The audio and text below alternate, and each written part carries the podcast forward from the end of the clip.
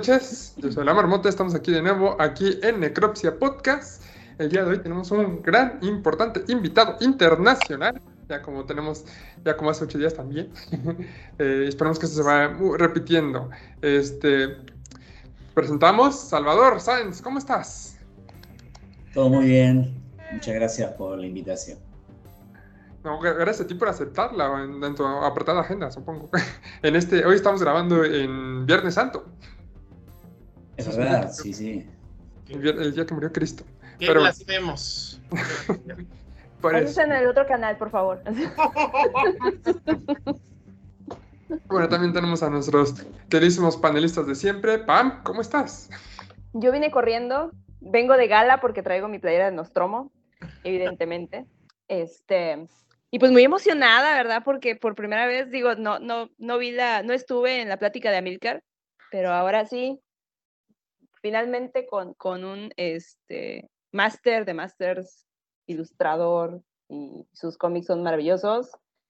Y pues la verdad que estoy muy emocionada. Te voy a preguntar muchas cosas, ¿eh? porque tengo muchas dudas. Entonces, este, la verdad es que sí, y estoy, estoy muy emocionada por esto. Así que no se vayan, quédense con nosotros porque esto va a estar muy chido. Sí, se va a poner muy bueno. Y Nachoto, ¿cómo estás?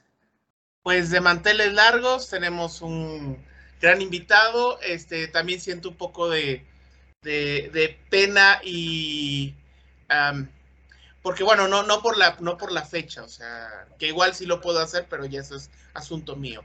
Este, más bien porque, este, sabiendo que, iba a estar Salvador, pues bueno, yo iba a querer presumir mis, este, lo, que tengo, o sea, tengo el del cielo, que es una ilustración maravillosa que obviamente voy a importunar a nuestro invitado con, con esto.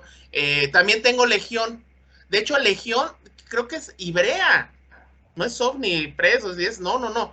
O sea, me la consiguieron así de contrabando desde Argentina pero no sé dónde demonios está, entonces estoy a punto de, entre la desesperación y presentar una denuncia porque yo no sé qué demonios le pasó a, mi versión impresa de Legión.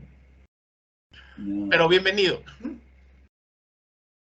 Pues sí, bienvenido. Para los que conozcan, no conozcan a Salvador, que yo creo que muchos de ustedes conocen, eh, es Salvador, como ya dijimos, es un ilustrador, eh, tiene muchos cómics, eh, bueno, sí tiene muchos, tiene varios cómics, tiene más cómics que yo, que no sé qué, este, porque también escribe y, dibuja, incluso también tiene un corto ahí ganador, entonces un cortometraje ahí, porque la neta sus dibujos están muchos, insisto, síganlo ahí en Instagram, está mm, unas cosas preciosas, o sea, ya como mismo tiene lo que estaba presumiendo Nacho, un libro que estaba ilustrando, pero Salvador, tú platícanos, o sea, ¿qué, ¿cuáles son tus highlights? Que dirías, no, o sea, para mí me conoce más por esto o lo otro. O sea, yo sé que tú eres autor de terror y toda tu...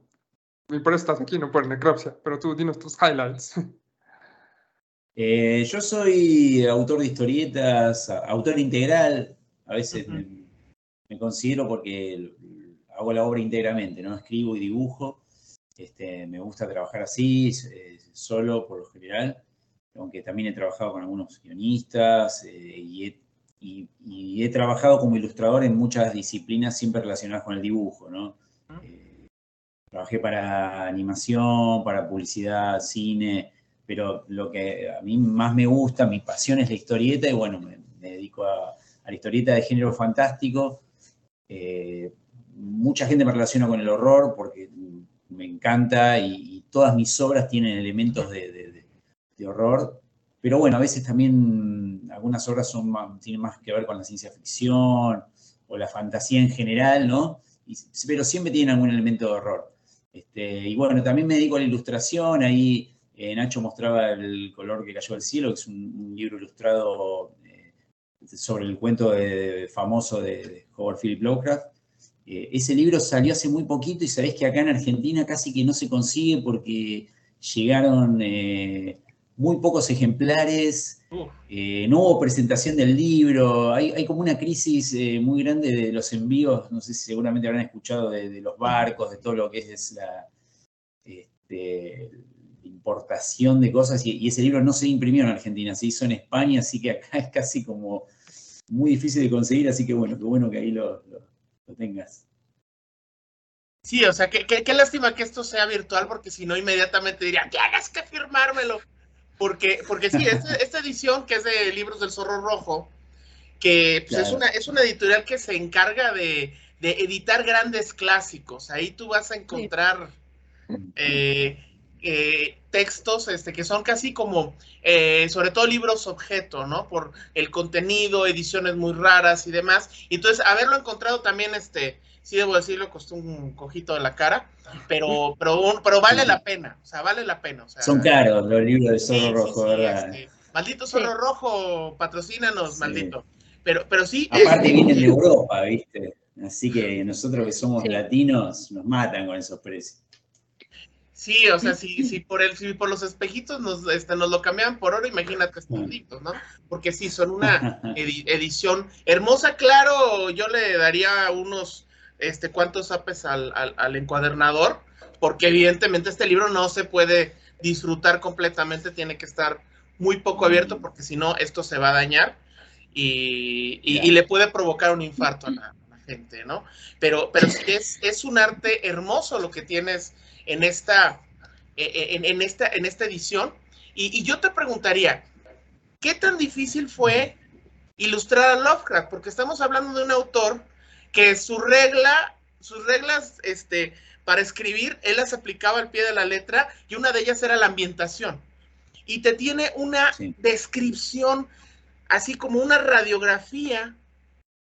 No sé si esto se dificultó al momento de trasladarlo este, a la ilustración y obviamente dando tu propia interpretación como, como ilustrador.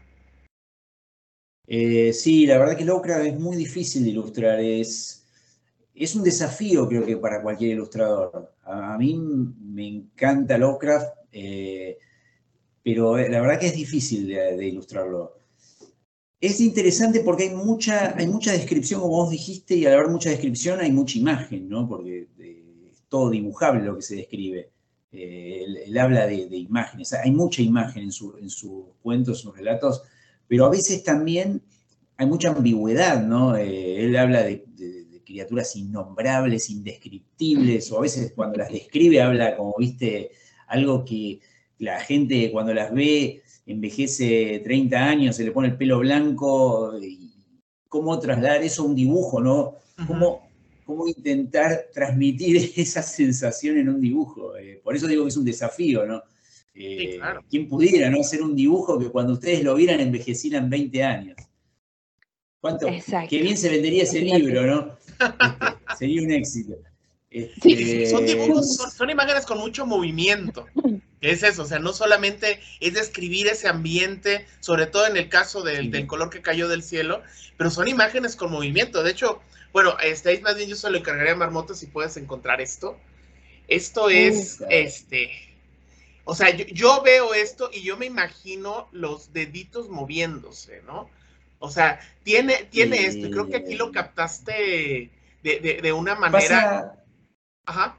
Claro. Pasa que yo vengo mucho del, campo de la narrativa, de la historieta, he hecho animación, todo, entonces tiendo a contar, a narrar en, las ilustraciones. A mí trabajar como ilustrador es algo relativamente nuevo porque eh, tengo un par de libros hechos, pero tengo mucho más carrera como historietista, como narrador de, secuencia.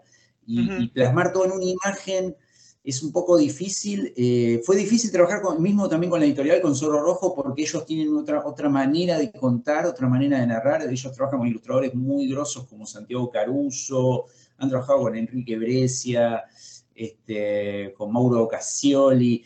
Y, y ellos son más eh, ilustradores de sangre, ¿no? Yo, yo vengo más de la, de la, narrativa, de la secuencia, y, a mí me gusta que e, eso que dijiste vos, está muy bien lo que comentaste, porque me gusta transmitir un poco ese movimiento, que algo, algo se está contando, algo está pasando. La ilustración tiende a narrar, pero la ilustración moderna es bastante diferente, ¿no? Interpreta el, texto de, de, la manera mucho más libre, yo, como soy muy fan de Lovecraft, lo que me pasó, lo que me pasa cuando ilustro Lovecraft, que trato de ser muy fiel, muy apegarme mucho al texto. Y una editorial como Sol Rojo a veces no le interesa tanto eso. Justamente quiere que des una interpretación mucho más libre, que vueles, que, que le puedas vos aportar. Eh, y a mí me cuesta, porque yo tengo mucho respeto por, por, por, por, este autor y, trato de, apegarme mucho a lo que él dice. Eh, yo ya había ilustrado para otro editorial, para Pictus, dos de sus cuentos también bastante conocidos. Bueno, el, primero era el llamado de Cthulhu, o Tulu, o, ese, Nosotros aquí le decimos Chululú. Ah, mira, bueno. está bien. Ustedes saben que, es, un idioma que, no está hecho para una lengua humana, ¿no? Este, o sea que nosotros tímidamente intentamos hablar, creo que era Aclo, ¿era el idioma? Aclo. Alguno de ustedes, Aclo, ¿no? Sí. El idioma este que, hablaba la obra. Y, también ilustré El merodeador de las tinieblas o El morador de las tinieblas, como oh. suelen decirle, que es el... si, mal no recuerdo, es el último relato de los mitos de, de, de Cthulhu de Cthulhu, sí. Sí, efectivamente, el morador de las tinieblas. y yo he hecho esos dos relatos, exacto, tal cual, es, el último de él, es verdad. Y había hecho esos dos para otra editorial. La, otra editorial también tiene otra forma de trabajar y, ahí yo también me apegué mucho al texto, pero con Sol Rojo fue bastante diferente. Y encima este relato, El color que cayó el cielo, es un cuento diferente a, por ahí a todos los otros que, yo mencioné, donde, donde hay una criatura. En el llamado de Cthulhu hay una criatura. Hay que ilustrar a Cthulhu en algún momento. Eh, en el merodeador de las tinieblas hay otra, hay una criatura que, está en ese campanario olvidado.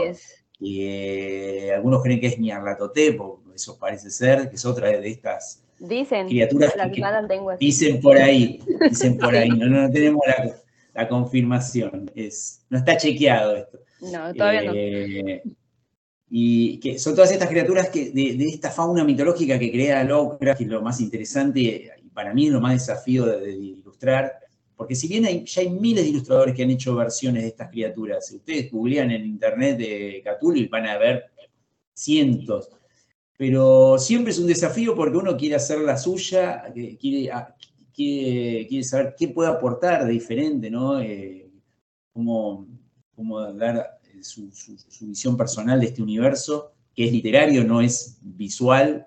Eh, entonces, es meterse en ese terreno. Y, lo que pasó con este cuento, el, color cayó del cielo, es que no hay criatura.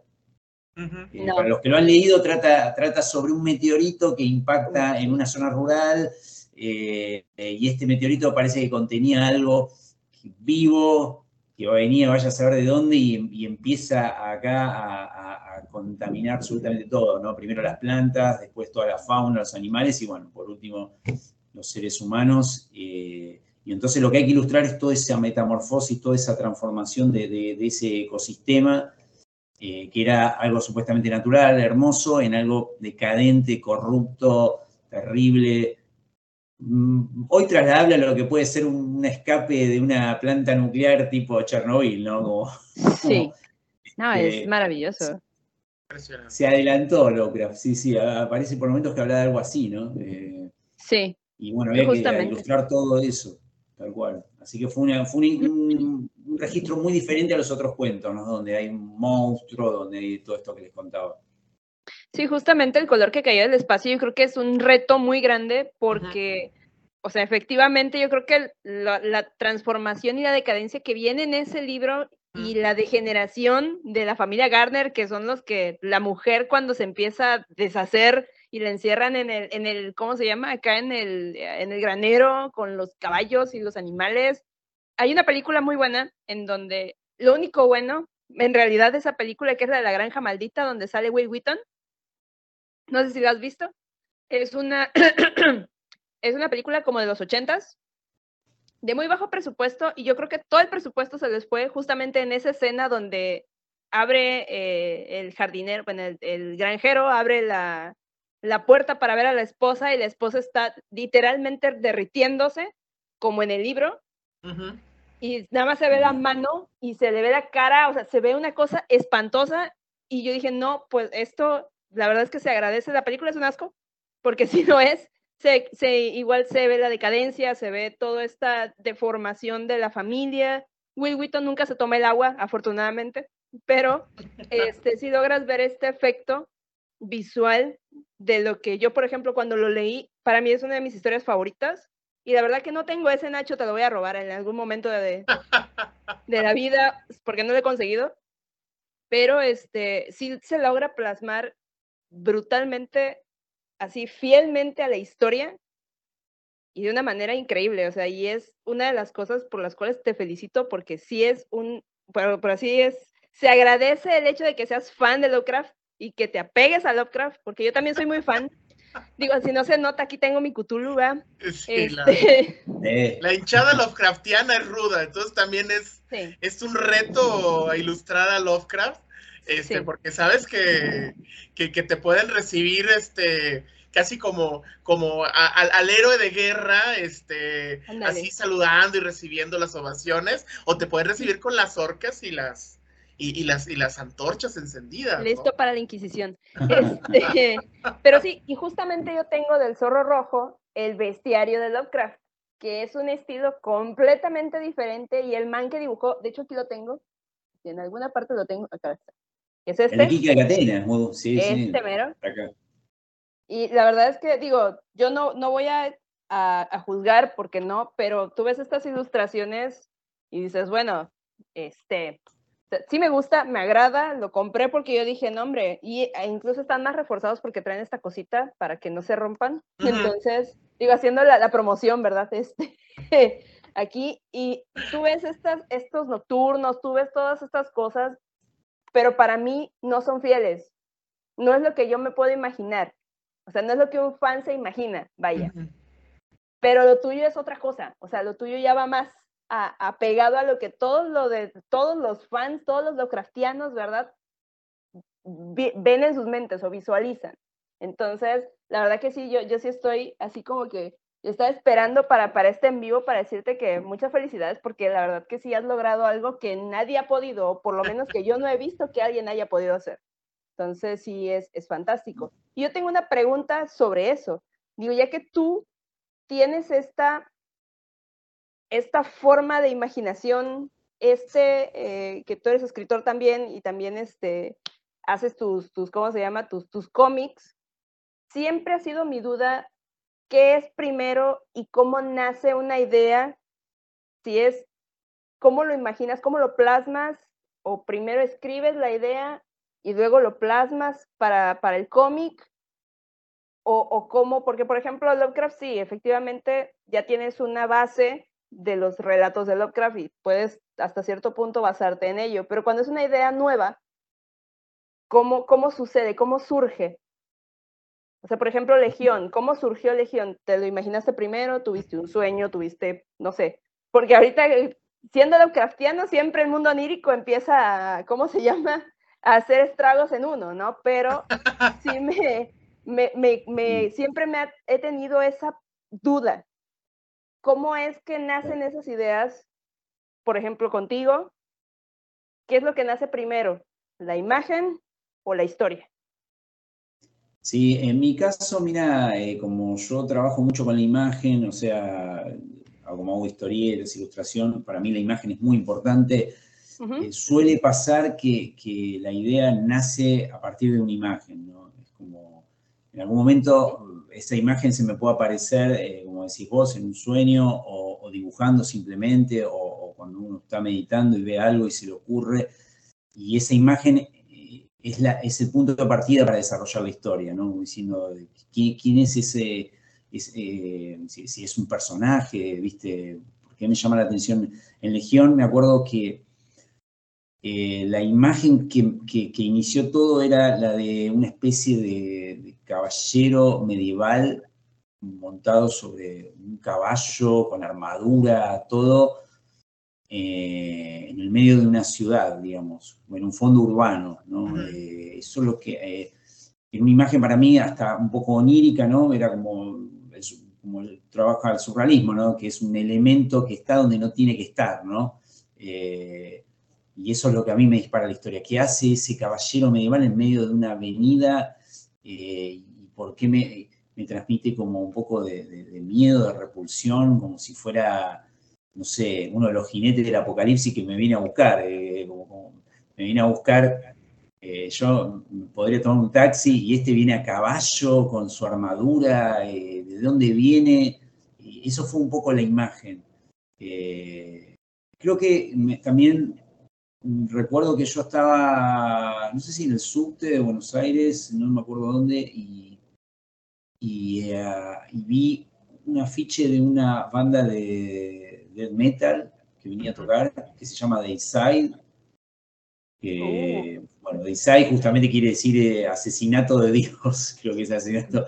Eh, así que bueno, imagínense que gente que por ahí trabaja un poco con el satanismo, con estas cosas tan, tan bellas. Y, me acuerdo que en el, no sé si en el flyer decía, somos muchos, no sé qué, somos legión, decía.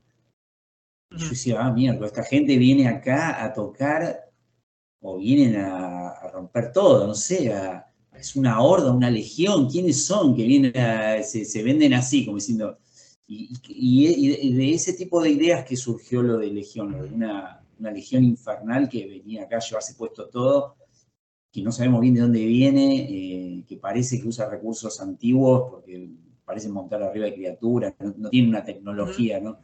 Eh, y bueno, de ahí fueron saliendo las ideas. Por eso muchas veces eh, lo primero que uno ve es la imagen y bueno, de ahí sale un poco el relato.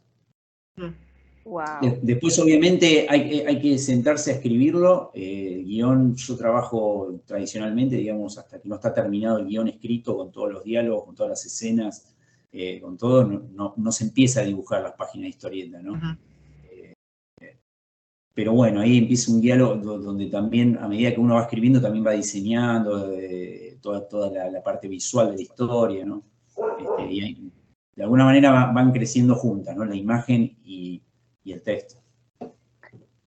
Wow, suena, suena, que es mucho trabajo, pero más o menos, o sea, digo, es mucho trabajo, yo, yo escribo, pero, o sea, mis, mis, mis, historias son así como de que empiezo, empiezo, empiezo y voy encarrerada, pero llega un momento en el que me da el bajón y ahí la dejo. Nunca termino.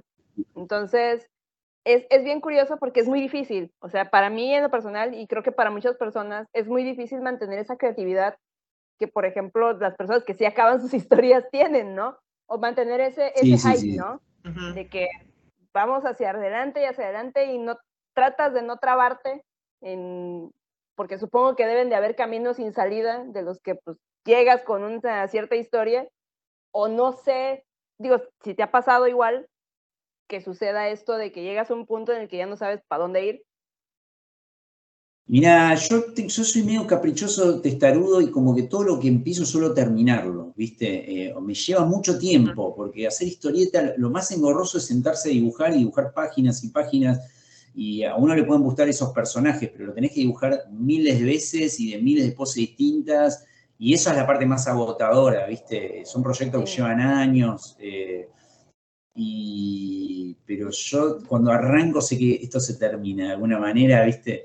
Eh, me ha pasado, por ejemplo, un guion que lo he escrito todo, me ha esforzado mucho, he tardado muchos meses en terminarlo, le he dado vueltas todo, y cuando terminé dije, no tengo ganas de dibujar esto. es como que fue tanto esfuerzo que no sé, dije, no, ahora hay que dibujarlo, porque ahora hay que empezar a hacerlo. Eh, lo que tiene la historieta es eso, que cuando se termina el guion, en realidad empieza el trabajo, ¿no? Porque tiene más que ver por ahí, en ese sentido, salvando las distancias, tiene que ver con el cine, ¿no? Donde el guion mm. todavía no es la obra, no está terminada, hay que llevarlo a la pantalla, hay que trabajar con un montonazo de gente, eso, es lo que, no me gusta tanto del cine, que, que si bien es fascinante, pero a mí lo, que me gusta de la historieta es que, trabajo solo. Soy como, eh, yo soy el director de vestuario, yo soy el director de fotografía, pues yo elijo, yo elijo el encuadre de la viñeta, eh, yo elijo, yo, yo, tengo que ser también director de actuación porque los tengo que hacer actuar a los personajes. Hay, hay personajes que actúan peor, mejor, porque tienen que expresar cosas con el rostro,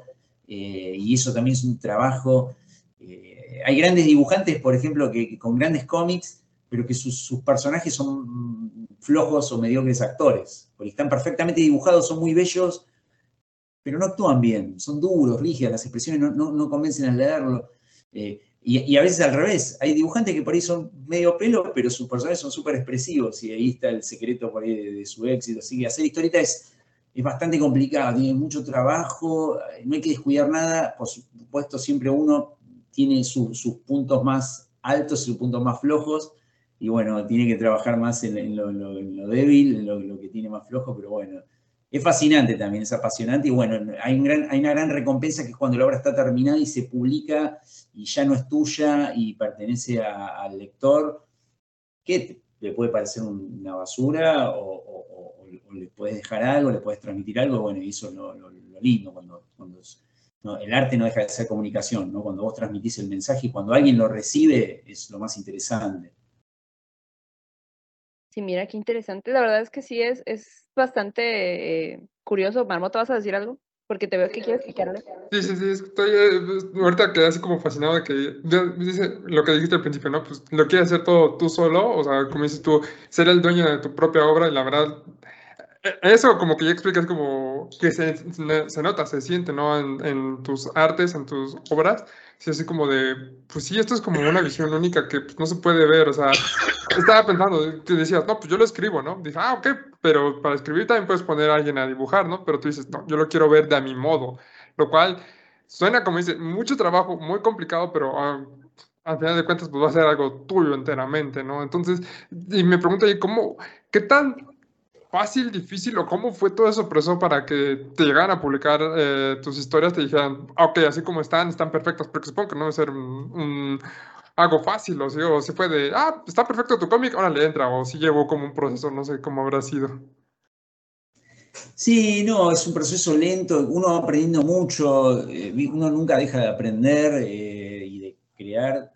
Cuando uno dibuja, dibujar es algo lo que decía recién, siempre te falta algo, ¿entendés? Eh, saber dibujar, bueno, ok, yo sé dibujar figura humana, por ahí más o menos, pero eh, de pronto tenías una historia donde hay caballos y nunca dibujé caballos, entonces aprender otra vez a, dibujar caballos, o de pronto aparecen aviones, no sé, y, ah, pero yo, no sé, hace 40 años dibujo, pero dibujé dos veces un avión, un dibujo, entonces aprender, eh, todo el tiempo uno tiene que estar aprendiendo, y bueno, obviamente y como decía antes, eh, en algunas cosas brilla más que en otras. Este, y bueno, la, gracia es tratar de, que esas cosas que brillan sean lo suficientemente interesantes para, cautivar a un, primero a un editor y después al lector.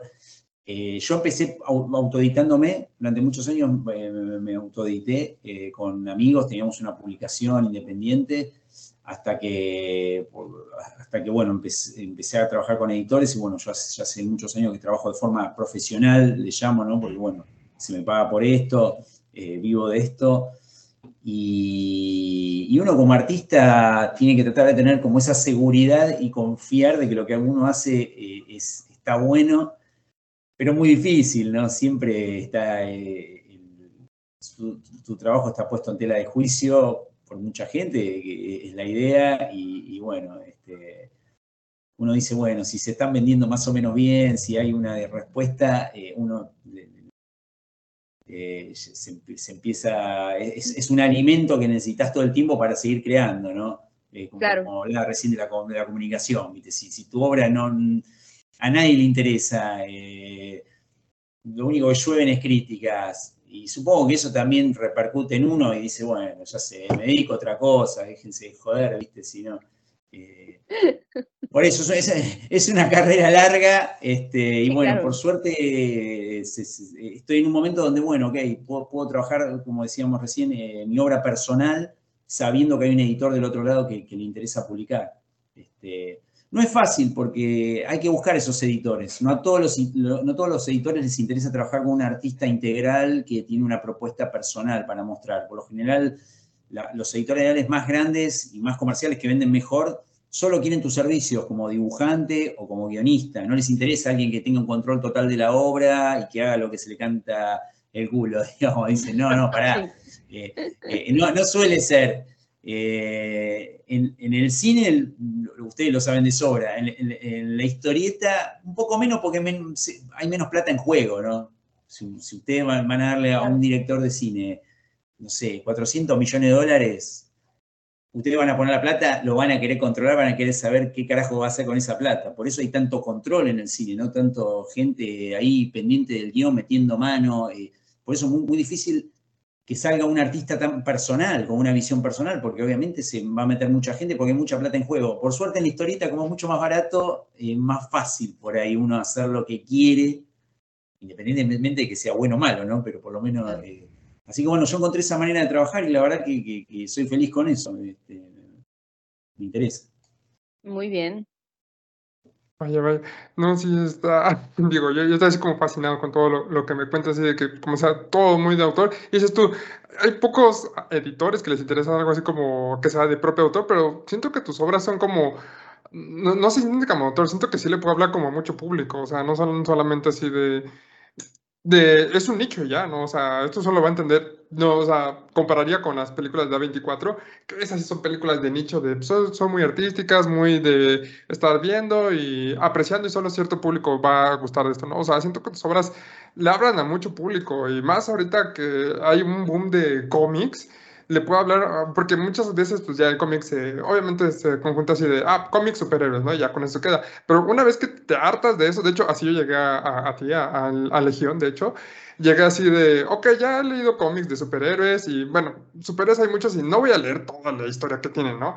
Entonces quiero algo diferente, algo más contenido. Leí Legión, me lo recomendaban, fue de, ok, lo leí, fue así como, ok, eso está muy perfecto. Literalmente, o sea, para mí fue un cómic perfecto, así de, es solo un tomo, es una historia lo suficientemente larga y lo suficientemente interesante para mantenerme ahí atrapado y redonda, ¿no? Porque, o sea, tiene un inicio y tiene un final que cierra totalmente así como muy bien. Y la ilustración y todo está así como excelente. Lo que decías hace rato, ¿no? El movimiento. Recuerdo exactamente la escena de la guitarra, cuando el tipo está tocando la guitarra. No, no sé qué, qué funcionó en mi cerebro, que fue, estoy viendo cómo mueve los dedos, estoy escuchando la música. No sé, o sea tu, tu, dibujo hasta sonaba, hasta, dañón, no sé, no sé cómo lo haces, de que puedes hasta escuchar, y lo que dices, ¿no? O sea, que dibujas tantas cosas, porque también ahí dibujas caballos, dibujas personas, dibujas ciudades, dibujas edificios, o sea, haces todo, literalmente algo de arquitectura ahí dentro.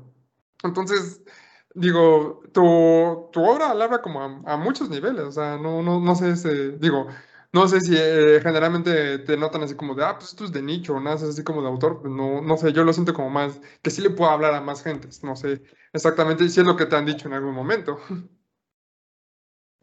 No, es verdad lo que decís, que yo trabajo un género que, que, la fantasía, el terror, la ciencia ficción, no dejan de ser géneros populares, ¿no? Y, hoy en día yo creo que está en un buen momento, ¿no? La fantasía está eh, eh, en un gran momento, quizás mucho más que, que antes. Eh, que era mucho más nicho. Pero, hacer historieta es muy de nicho. No todo el mundo lee historieta, ¿no? Eh, y menos historieta editada en Argentina o, no sé, este, el mercado de la historieta es un, mercado diferente, complicado, saturado también porque hay mucho, eh, el manga japonés está pegando muy fuerte, digamos, tiene que ver porque también tiene mucha calidad, es muy bueno el manga japonés y, tiene una industria demoledora que, entró en Occidente y, yo creo que hoy en día, no sé, el 80% de lo que se lee, que, lee historieta lee manga, eh, quizás un poco menos en algunos lugares, quizás haya un porcentaje de cómic americano, vos, recién mencionabas los, cómics superhéroes, que también todavía están fuertes, tienen su público, tienen su nicho, y lo mío es otro nicho más pequeño que, suele pasar, yo a veces me doy cuenta que me lee gente que no, no, es, no es tal vez lectora de historieta, tal vez es gente consumidora de terror o, de horror y, por ahí lee, lee mi trabajo porque de alguna manera llegó por algún conocido o algo. Eh, y creo que mi, historieta es de fácil lectura, o sea, la puede leer alguien que no, no, no es necesariamente del gueto de la historieta. Eh, está relacionada con la narrativa del cine, es un poco cinematográfica. Por eso, sí, sí, eh, yo creo que el arte popular, digamos, no, estamos hablando de, algo, de un arte elitista, exclusivo, para, que solo unos pocos lo van a entender. Pero no deja de ser historieta, y hoy en día a veces la historieta creo que es un poco elitista y es para unos pocos porque es cara, porque es difícil de conseguir, eh, y por mil cosas que, bueno, no, no, vamos a discutir acá, ¿no? Pero bueno, suele pasar. Pues es que también depende del nicho, o sea, es que en, lo personal yo creo que eh, todos los chavos, la gente de la generación 80s, 90s, nos, nos criamos o crecimos con cómics.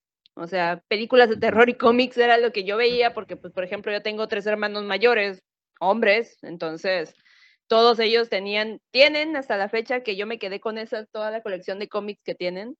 Este, y yo estaba fascinada porque ellos eran de, no compraban cómics de superhéroes, raro era que compraran, amaban a los X-Men, tienen toda la colección de X-Men ahí y ahí la tengo que casi casi se están así, te están despedazando las hojitas porque ya son muy viejas, pues, o sea, son, son, son este, cómics muy viejos.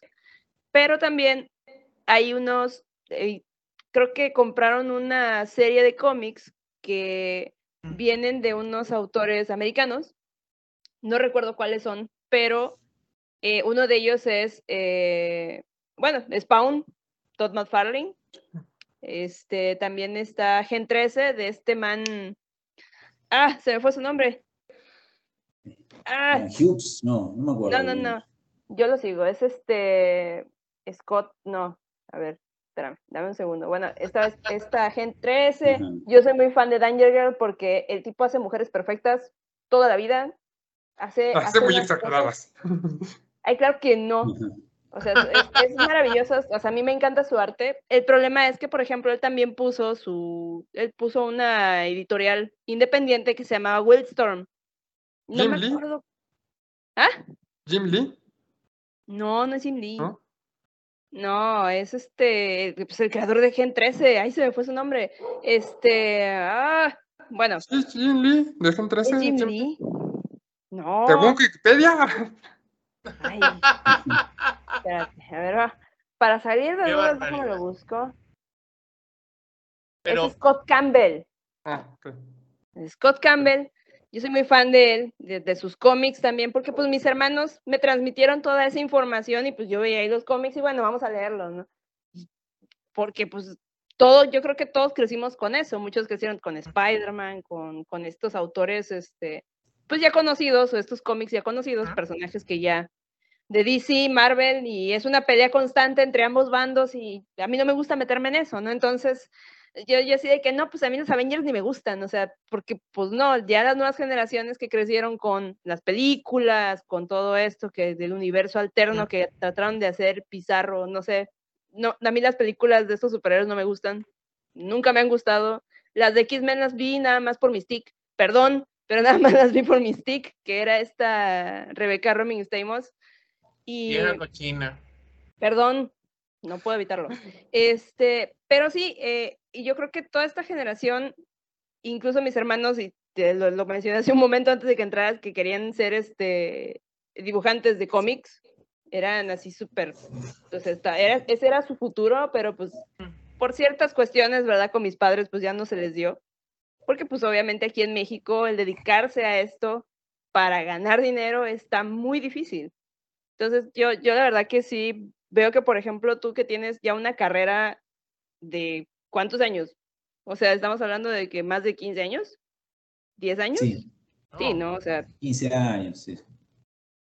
Entonces, es, es algo que, que, es constante, al, o sea, a como lo veo, ¿no? Y, y por cierto, Clara Kovacic, que es muy amiga nuestra, me enseñó unos dibujos que hiciste de xenomorfos y de la reina Alien, porque yo soy muy fan de Alien, y yo dije, ¿cómo los conseguiste? ¿Quién te los hizo? No, pues que Salvador, yo dije, ¡Oh! yo, me quedé así de, ay, por Dios, ¿cómo puede ser posible, no?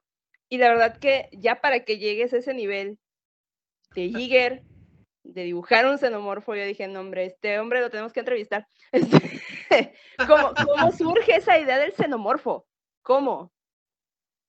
Eh, y yo soy fan de Alien como vos, este, de siempre. Mirá qué bonito ese Predator. Eh. Cosa. está de cure. Qué gran. Buena onda. este, no, este, yo soy en realidad soy fan de Giger.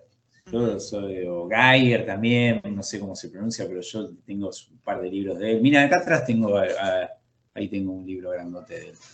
Siempre me gustó, siempre fue una gran influencia de él y obviamente lo conocí a través de Alien. Este, así que. Mm, y. No, dibujarlo a, a, Alien fueron comisiones, encargos y después hay un par de veces que lo he hecho simplemente por placer, pero. qué bello. Este, la verdad que sí, no, no, Alien es un diseño increíble que, todavía no, ha envejecido, ¿no? Me parece que no, no ha parecido un diseño tan elegante y, terrorífico, ¿no? Este, en el cine, me parece, ¿no? Como creo que está todavía ahí, en, es un clásico.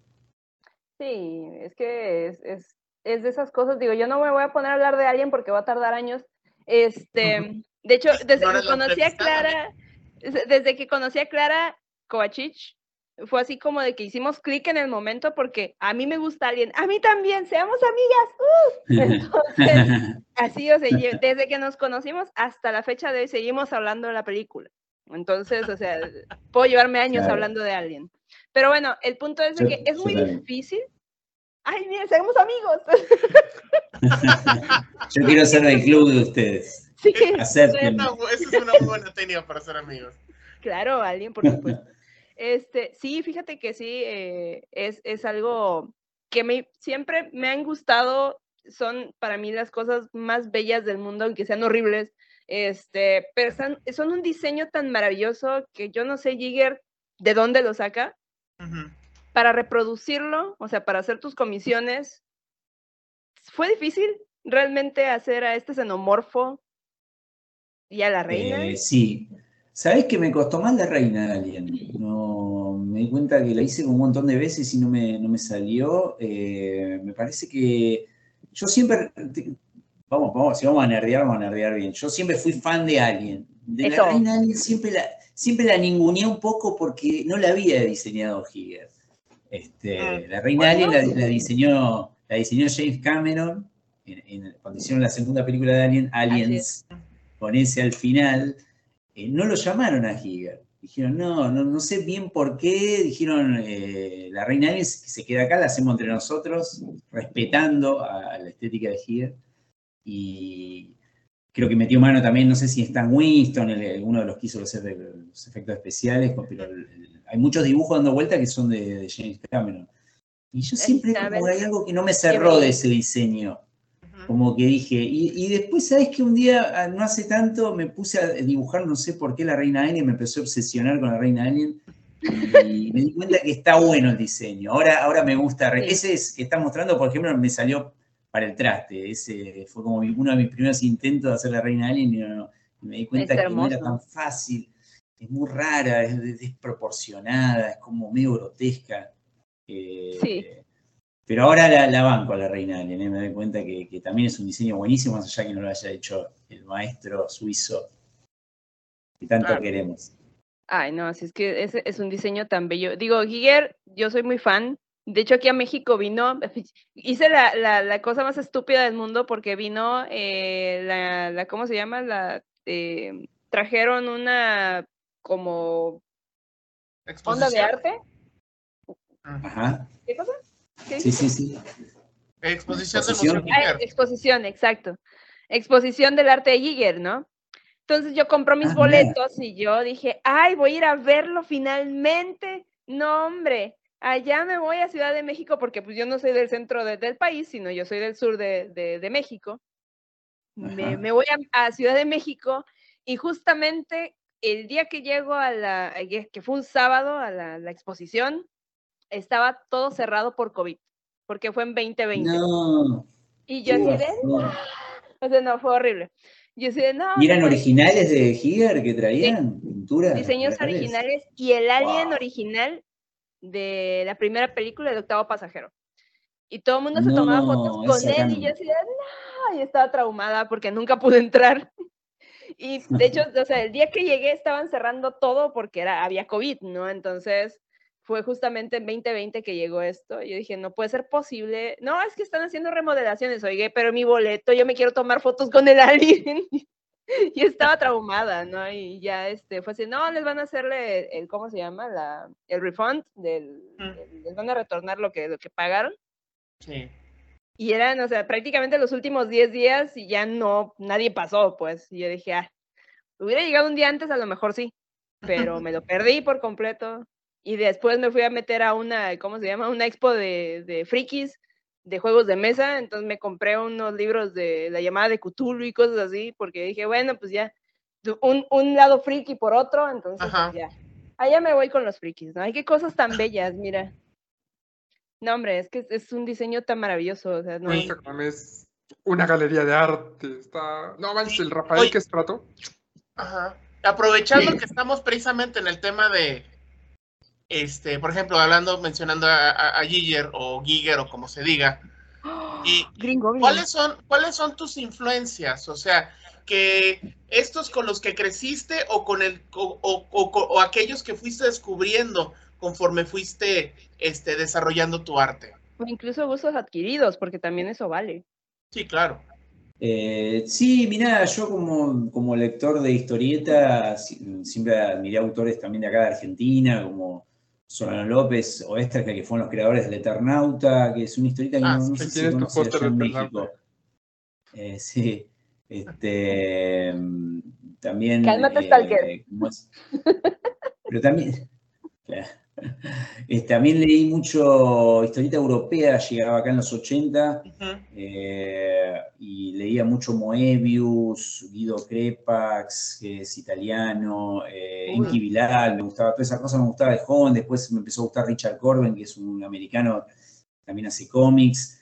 Del mundo de la ilustración, bueno, cuando descubrí a Giger me explotó la cabeza, también me, me gustaron muchos artistas eh, también del mundo de- del cine que se, que se dedican a- a la- al, al diseño conceptual, como Wayne Barlow, este, no sé, mucho. eh, También me gusta mucho el manga, eh, hasta el día de hoy que, que leo bastante manga. Eh, t- también del cine tengo mucha influencia, de la música, ¿por qué no? Este, de, de- de la- del cine me gustaban mucho de mi juventud directores como David Cronenberg, Darío Argento. Uy, eh, yo me- soy muy fan así del género, de, sobre todo cinematográfico. He visto mucho así. y La verdad que también viene mucha influencia de eso, ¿no? Del cine. Así que más o menos por ahí viene la cosa.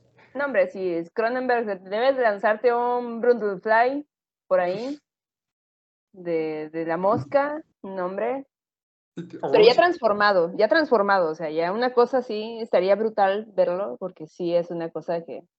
Nunca, nunca has bueno, sacado un- una ilustración así de, de alguna película que te guste mucho, o sea, pero ilustración como en cómic de película, porque ya ves que antes, en los noventas, era muy sonado, por ejemplo, cuando veías los, los animes en la tele, sacaban las versiones en cómic de la del mismo capítulo que veías.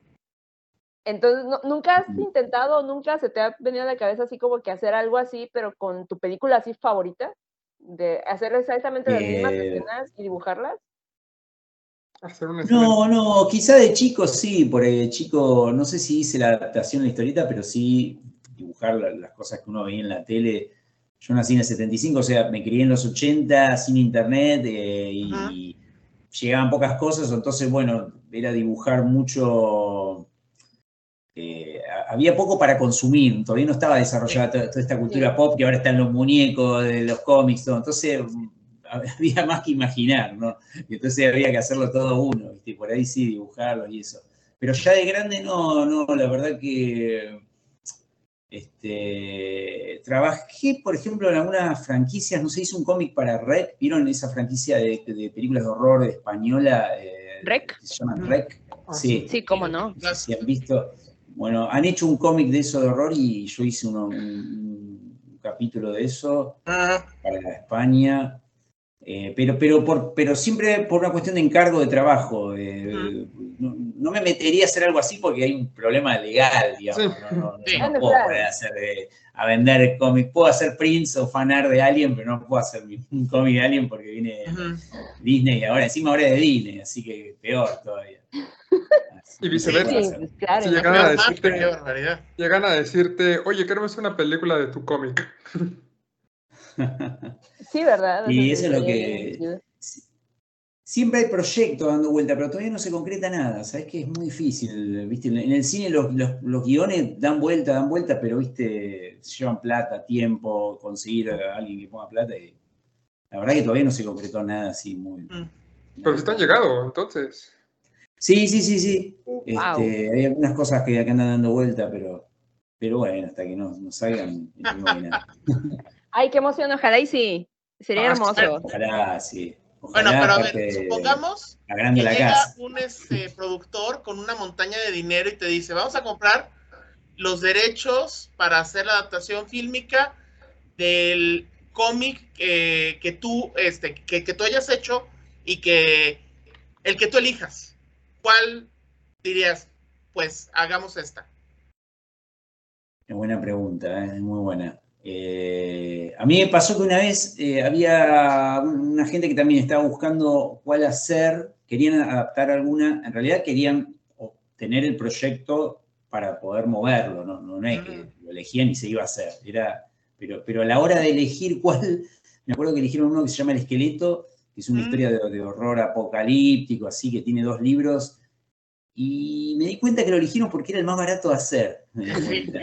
Como más realizable. Claro. este, Para mí, el sí, abasto dije, medio este, Buenos Aires y que lloviera sangre. claro, Claro. claro, este era más barato. eh, pero yo creo que a mí siempre el que más me gusta es el último que estoy haciendo. O sea, si a mí me das a elegir, me gustaría hacer eh, Mega, que es lo que estoy dibujando ahora, que es, un- es una, una saga de, de- de libros sobre kaiju, ¿no? Monstruos gigantes. Eh, ya salió el primero ah, en- acá, salió en Estados Unidos, en Brasil y ahora va a salir en Francia. Eh, y, y ya estoy trabajando en el segundo, que en teoría este año saldría en Estados Unidos y en Argentina. Después, bueno, veremos si, si le interesa algo a algún otro mercado.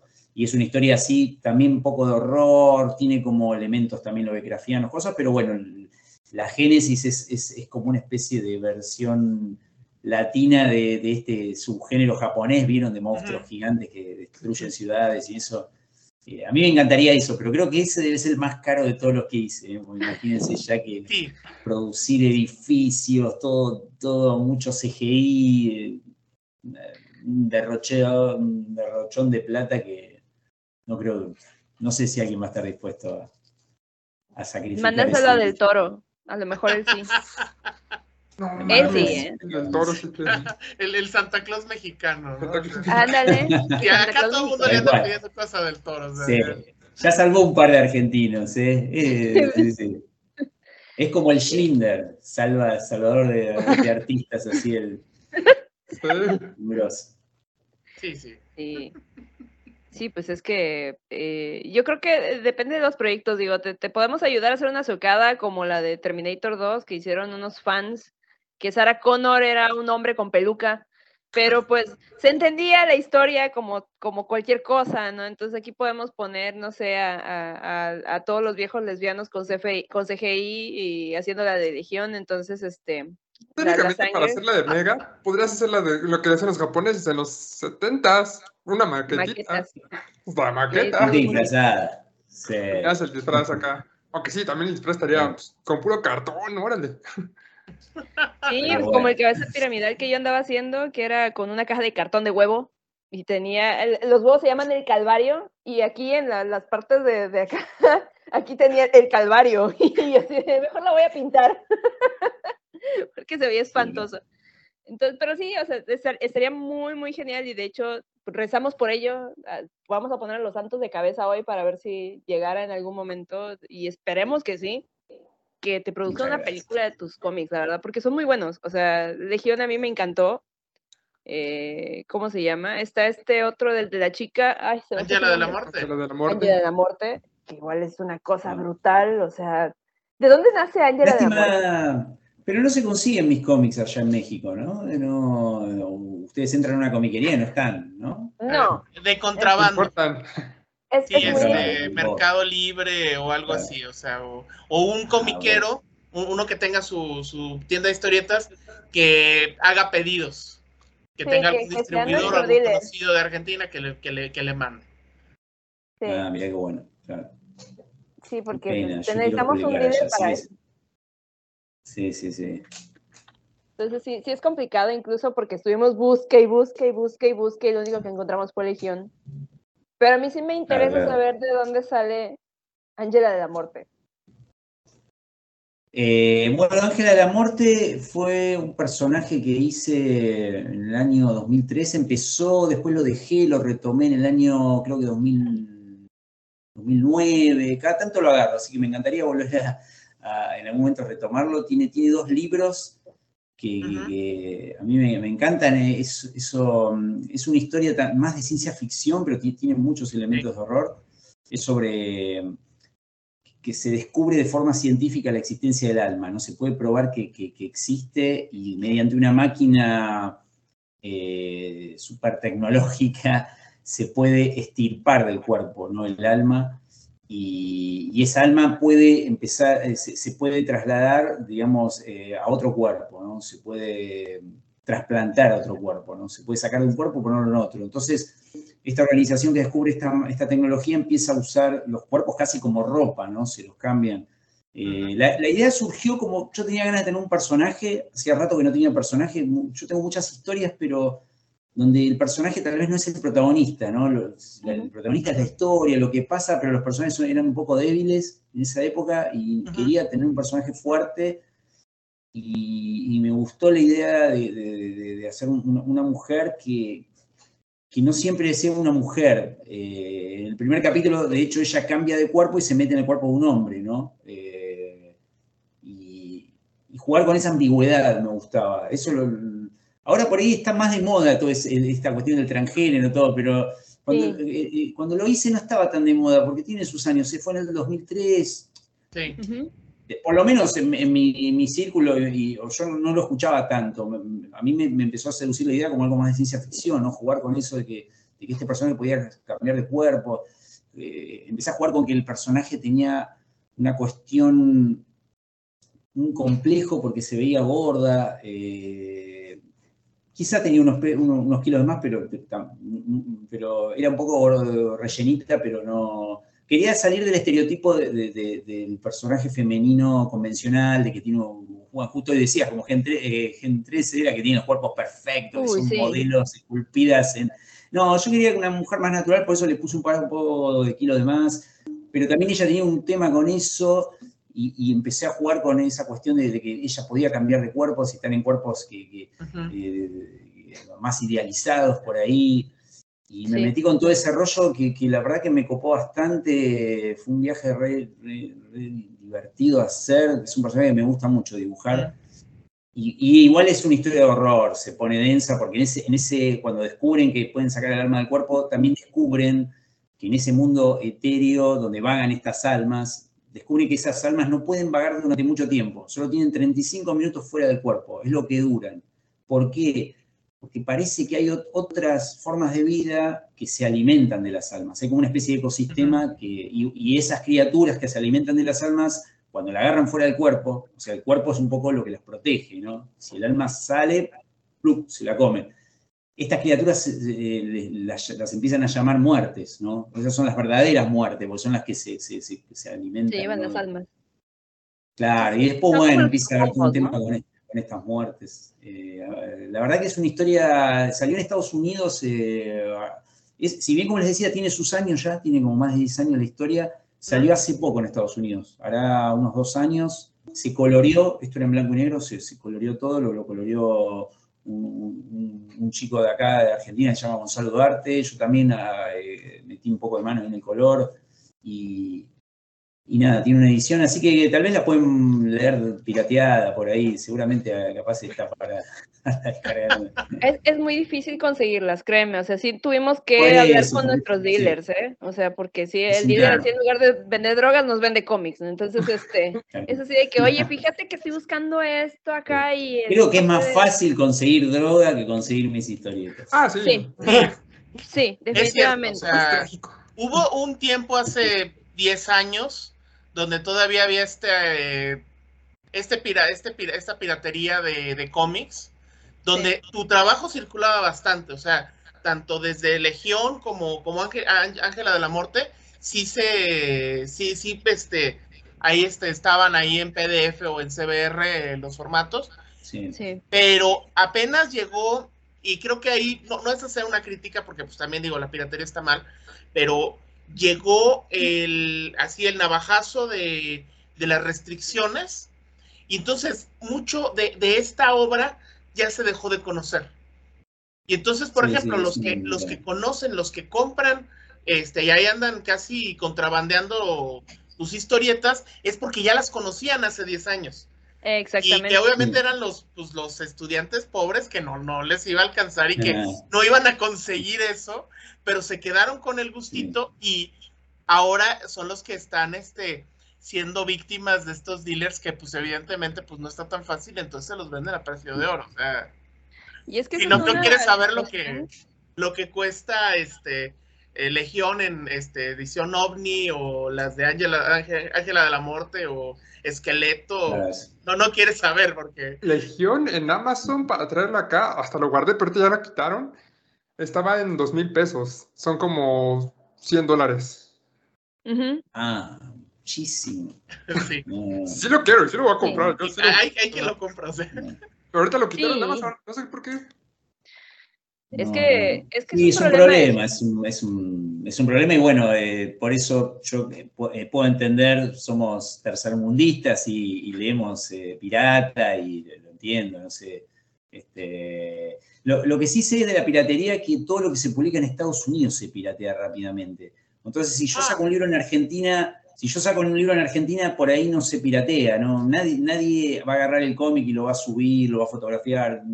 Por alguna razón en Estados Unidos hay gente muy dispuesta a hacer eso y, Ah, y ahora, por ejemplo, que salió Mega, Mega sí se puede leer pirata. Eh, el tema es que, bueno, se lee en inglés, eh, no sé si está en castellano. Este, No, pero no tarda y sí. alguien lo ve y lo empieza a maquetear y lo- empieza a hacer la maquetea. traducción. Sí, sí. Sí, ya, ya no como antes, pero sí, todavía, todavía se llega a hacer. No, y antes todos Sí, éramos pobres, ¿no? O sea, y era muy difícil conseguir los Bueno, cómics. seguimos pobres, pero. ya- Seguimos pobres, pero ya ahorita ya somos mayores. Este, Sí, te- nos pero, pueden- eh, po- podemos pedir un préstamo y luego que nos rompan las rodillas, ¿no? O sea, Exacto, nos lleguen a golpear o algo, pero, pero fíjate que sí, o sea, realmente existen dos tipos de consumidores, ¿no? Por ejemplo, en nuestros tiempos eran los, los chavos que no tenían dinero, o la gente que no tenía dinero y compraba la, conseguía la piratería, para después de ver lo que ya hay, la, la oferta como tal, es dice, tengo que tener este cómic. Entonces nosotros somos así como clase coleccionista de esa, de esa época, porque sí, o sea, todos los cómics, por ejemplo, de Walking Dead, me acuerdo cuando estaba Ejército. Zombie, todos los leímos, todos nos chutamos toda la historia de Walking Dead, por eso quizás no nos gustó la historia de, de la serie, pero muchos de nosotros compramos los cómics. ¿Por qué? Porque valían la pena.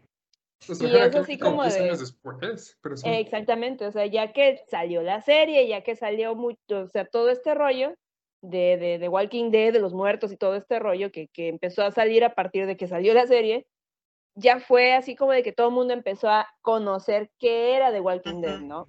En el caso de, de Legión, de Ángela de la Muerte, eh, justamente pasó lo mismo, ¿no? Pero el problema es de que en aquellos tiempos no había quien nos vendiera sí. esa, o sea, nos hiciera llegar estas este, ediciones como tal. Entonces ahorita nos pusimos a buscar así de que, ¿dónde los compro? Porque sí, o sea, somos gente que queremos comprarlos, ¿no? No como Sí, la sí, gente sí. que, pues, ah, ya lo conoció, ya lo vio, ah, Mm. adiós. Y Sí, se olvida, de ¿no? hecho, este, había, en Ejército Zombie tenían, bueno, cuando estaba esta base de datos no muy legal, este, que, que no era Ejército Zombie, era otra cosa, Zombie Database, estaba Legión. Desgraciadamente, Sí. como bien dices, ya que Ángela de la Muerte era más bien ciencia ficción, pues no tanto, aunque es interesante porque estamos hablando de una época donde los era, era pura historieta de zombies, y obviamente pues, era Ejército Zombie, ¿no? Zombie Database, y era un montón, y sin embargo, contra viento y marea, este, ahí estaba, este, quizás por el tema apocalíptico, obviamente, pues era una muy buena historia, pero, pero ahí Claro. estaba, y, y- y obviamente los que son fans de esa época, este, saben quién es Salvador Sanz, o por lo menos dicen, ah, el de Legión. Sí, Sí, todo lo que- creo que lo de Legión fue gracias a que en el 2000, cuando salió Legión, la edición original, que era de Ibrea, ahora, ahora, ahora los derechos los tiene Omnipress, eh, en su momento salió en Estados Unidos por IDW, ID Publishing, pasó sin pena ni gloria la, la- la edición, la verdad que en Estados Unidos no, no- no tuvo una gran repercusión, se editó así nomás, eh, y, pero creo que ahí se pirateó y se super pirateó. ¿eh? Yo he visto legiones hasta en ruso, en turco, en portugués. Y gracias a eso, a la piratería, mucha gente me conoció, digamos, por esa obra. eh, sí. Y, tuvo que ver que, primero pasó por Estados Unidos, ¿no? De hecho, lo gracioso es que existe una edición, digamos, siempre existió una edición de Legión en castellano, eh, también se publicó en España, pero cuando se empezó a piratear esta edición, que era americana, se volvió, alguien, como, como contabas hoy, eh, se, tomó el trabajo de, maquetarlo y traducirlo, o sea, volvieron a traducirlo al castellano, algo que ya, algo que ya había sido traducido, por eso la traducción creo que debe ser un poco rara, eh, porque encima la versión en inglés creo que también era media rara, eh, la traducción no sé quién la hizo, así que bueno, se va, viste, es una... O sea, alguien tradujo en la edición original en castellano al inglés y alguien volvió a traducir la edición en inglés al castellano para piratearla. Así que bueno, imagínense el teléfono. Es la novena dimensión. Pero bueno. La novena dimensión. Exacto. Entonces, ¿cuál es el nombre del color? Cuando yo lo leí, el nombre del color que sale en Legión es Ultrabad. ¿Ese sí es el nombre o como dices tú fue como... No está mal traducido. En, la, edición original es Ultramal, ¿viste? Como es un juego con el ultramar, ¿no? Así que no, no está tan mal. Ultrabad. Ultrabad, neta, así lo leí yo. Así, ok. No me acordaba, mira, ahora Ultrabad. Ultrabad. Ultrabad, mira. Raro. Sí, pues imagínate, o sea, y es que también pues éramos chamacos de esa época, o sea, éramos todos jóvenes y pues siempre se nos iba una letra o el dislexia, qué sé yo. Usualmente los frikis somos como que medio disléxicos, entonces, este, oye, oye. ponemos las, las, palabras medio raras, entonces a lo mejor también por eso la traducción, luego el maqueteo no salió tan bien como se esperaba, ¿verdad? Entonces, no, fue un criterio de traducción raro, ¿no? De, ah, mira, dice Ultrabato, vamos, vamos a dejarlo así, ¿no? cuando, como bien dices, pues, es una historia que originalmente se hizo en, en, lengua española. Sí. Pero bueno, no sé, llevamos una hora, no sé tú cómo estás ahorita de tiempo, ya a lo mejor le dejamos ya para que puedas descansar, porque creo que ya son las 11 y va a dar las 12, ¿no? Sí, sí, sí, acá estamos más tarde. Ya, el futuro, marmota, entiéndelo. Yo también futuro. Sí, sí, o sea, hay que, hay que mantener esa conexión porque sí, esperamos todavía muchísimo más. Pero bueno. Ustedes deben tener hambre, deben tener ganas de ir a comer, deben estar en ese momento. O comen temprano ahí. No, comemos dos horas. No, yo, ya cené. Pues. es la segunda cena y todo esto, ¿no? ah, ah, sí, es, la marmota es un hobbit. Ah, exacto. Sí, sobre todo por los chaparritos. Sí, sí, yo soy un hobbit. ¿eh? Ah, sí, hobbit de 1,80. Sí, perdón, tuve que remarcar el chiste porque no, no sé. Lo maté. Pero bueno, muchas gracias, Salvador. Este, no sé si tú tengas alguna o algo más que quieras este, decirnos, este, o que quieras decir, ah, voy a hacer esta cosa, ahí véanlo, después no sé. O dónde vas a estar próximamente, no sé. ¿Algún día vas a venir a México? Me encantaría. Yo una vez estuve en Guadalajara en la Feria del Libro, pero caí medio de paracaídas y no, no, no, supe aprovechar tanto el viaje. Me encantó Guadalajara a nivel personal, la pasé bárbaro, pero no a nivel editorial. O sea, me faltó por ahí hacer contactos como para tratar de conseguir alguna editar allá. Pero bueno, ahora que estoy editando en Zorro Rojo, lo bueno que Zorro Rojo, si bien lo que decíamos son muy caros los libros, pero tiene una gran distribución en México, eso es lo bueno, y se consiguen bien. Yo me acuerdo cuando estuve en Guadalajara, tienen flor de stand allá, así que eso por lo menos puedo llegar al, público mexicano ahora gracias al Sol Rojo, que a mí me, encantaría, digamos, este, poder publicar mis libros allá, que, pero bueno, es un despelote. Así que les agradezco un montón por, por la buena onda, por el espacio, por la difusión. Este, y les mando un abrazo grande acá de Argentina. Así que, nada, gracias por todo. Me voy a tomar un tecito y me voy a la cama. Eso. No, muchas gracias a ti, gracias por escribir el mejor cómic que he leído en toda mi vida. No, literalmente sí, o sea, cuando me preguntan, o sea, cuando la gente lee, cuando la gente sabe que yo leo cómics, me preguntan, ¿y cuál es tu cómic favorito? ¿no? Es, como, es una pregunta así que te hacen random porque pues, la gente luego no sabe qué cosas de cómics, ¿no? Entonces, ¿cuál es tu cómic favorito? Y yo, Legión, es que te digo, es, está muy perfecto. muchas gracias. Eh, y, es cierto, he estado insoportable desde semanas, ¿eh? O sea, sí, sí, emocionado. Qué grande, loco, mil gracias. Qué bueno, me alegro mucho. Gracias a ti. Y pues bueno, igual, Pan, ¿Algo para despedirte? Ah, pues ahorita ya vamos a ver Mystics in Valley. Este, es que yo tengo, digo, aparte de estar aquí en Necropsia, tengo un programa en Twitch que en donde vemos películas y las destrozamos en vivo. Y este, entonces ahí ahorita ya terminando este podcast, pues ya me voy a transmitir allá justamente con los, los nuestros queridos viejos lesbianos. Este, nos vamos a, a ¿cómo se llama? A, a, transmitir y todo eso. Entonces, eh, la, como estamos haciendo Cuaresma Blasfema, estamos viendo puras películas de brujas, de no, demonios, de, todas estas cosas que van en contra de, de, la religión, ¿verdad? Porque son hermosas las cosas infernales. Entonces. Es una este, tradición familiar de ella, ¿entiendes? Sí. Ah, sí, es cierto. Sí, es tradición familiar. Entonces, este, pues nada, yo igual estoy súper agradecida contigo, Salvador, por, por haber estado aquí con nosotros. Este, ojalá y vengas muchas más veces. Aquí es tu casa, tú estás invitado, ¿verdad? Para siempre, por siempre. Este. No, la verdad que sí, porque tu arte es maravilloso. Yo cuando vi esos dibujos de Clara, yo dije, no, hombre, ¿quién te los hizo? Y cuando me dijo que eras tú, yo dije, ¡Oh! ya, yo te, le voy a decir que ya te agreguemos al club de fans. de, de Alien. Ya somos tres. Ya somos tres locos este, de, de, Alien, porque sí, este, sí, nosotras, desde que nos conocemos, seguimos hablando de lo mismo y no nos aburrimos, entonces ahí ya te vamos a agregar al grupo para que Hay que hacer la trivia con los autores. Ay, imagínate. No, pero sí, este, muchas gracias, de verdad. Eh, yo sé que pues, tienes una agenda apretada a final de cuentas y pues la verdad es que que estés aquí para nosotros es un gran honor, la verdad, porque sí, eh, nos encantan tus cómics, nos encanta tu arte, es, es maravilloso. Vuelvo a repetir Legión y Ángela de la Muerte al 100.